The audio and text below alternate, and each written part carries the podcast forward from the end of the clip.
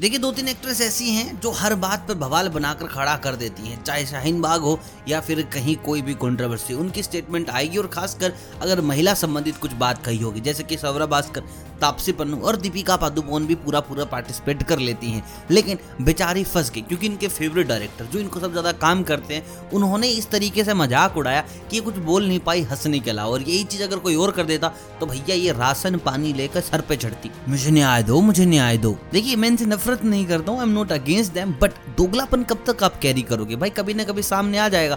देखिए, मैं इनकी नॉइस की एक हेड देखी थी जहाँ पर ये बात कर रही थी हेडफोन की। लेकिन वहाँ भी इन्होंने एक आउटसाइडर का कार्ड खेला कि लोगों ने मुझे आउटसाइडर कहा, लेकिन मैंने ये कर दिया, मैंने वो कर दिया कि भाई डन हो गया, बहुत कुछ हमने जान लिया आपके बारे में। But every time if you play the same card तो भाई चीज़ें बहुत ज़्यादा ना बोरिंग हो जाती हैं। एंड दिस टाइम आपको बताऊँ, अनुराग कश्यप ने कहा क्या था? रणवीर सिंह की बातें हो रही थी कि भाई वो कपड़े निकाल के फोटोशूट वगैरह करवा लेते हैं। वहाँ पर आपसे करना क्या था कि नहीं नहीं दिस इज़ रॉन्ग यार, मैंने तो फ़ोटो देखी तक भी नहीं। मतलब कि फुल ऑन ऐसा कि भाई आई एम तो कंप्लीट कल्चरल लेडी वहीं पर अनुराग कश्यप कहते भाई, मेरे को तो बड़ा मज़ा है मैंने तो कहा था कि, क्यों यार, बुढ़े आदमी कॉम्पिटिशन दे रहे हो? वहाँ पर अनुराग ने कुछ कहा था कि, भाई, मैं तो रेडी हूँ करने को। बट बस थोड़ा डर लगता है, क्योंकि बॉडी स्ट्रक्चर खराब है।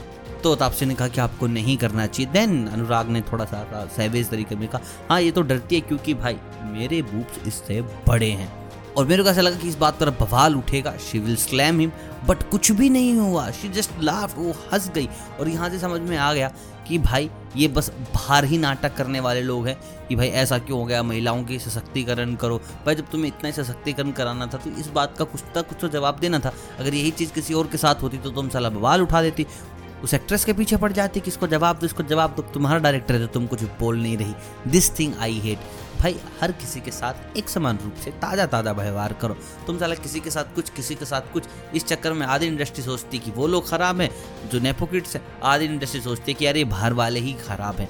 और ये सब कुछ हो किस लिए रहा है कि जो जिसका दोस्त है, बस वो उसी के साथ ही हंसगुल खेल रहा है, उसकी सारी मज़ाक सहन कर लेगा। दूसरे पे, भाई, चलो, हल्ला बोल दो। मगर आप कमेंट करके बताए, आपको क्या लगता है यार, ये दुगलापन है कि नहीं? डू लेट मी थ्रो भाई, नहीं है तो बता दो, नहीं है है तो बता दो कि हाँ भाई, दोगलापन है, बाकी मिलता हूँ तो बहुत चल, तब तक आप सभी अलविदा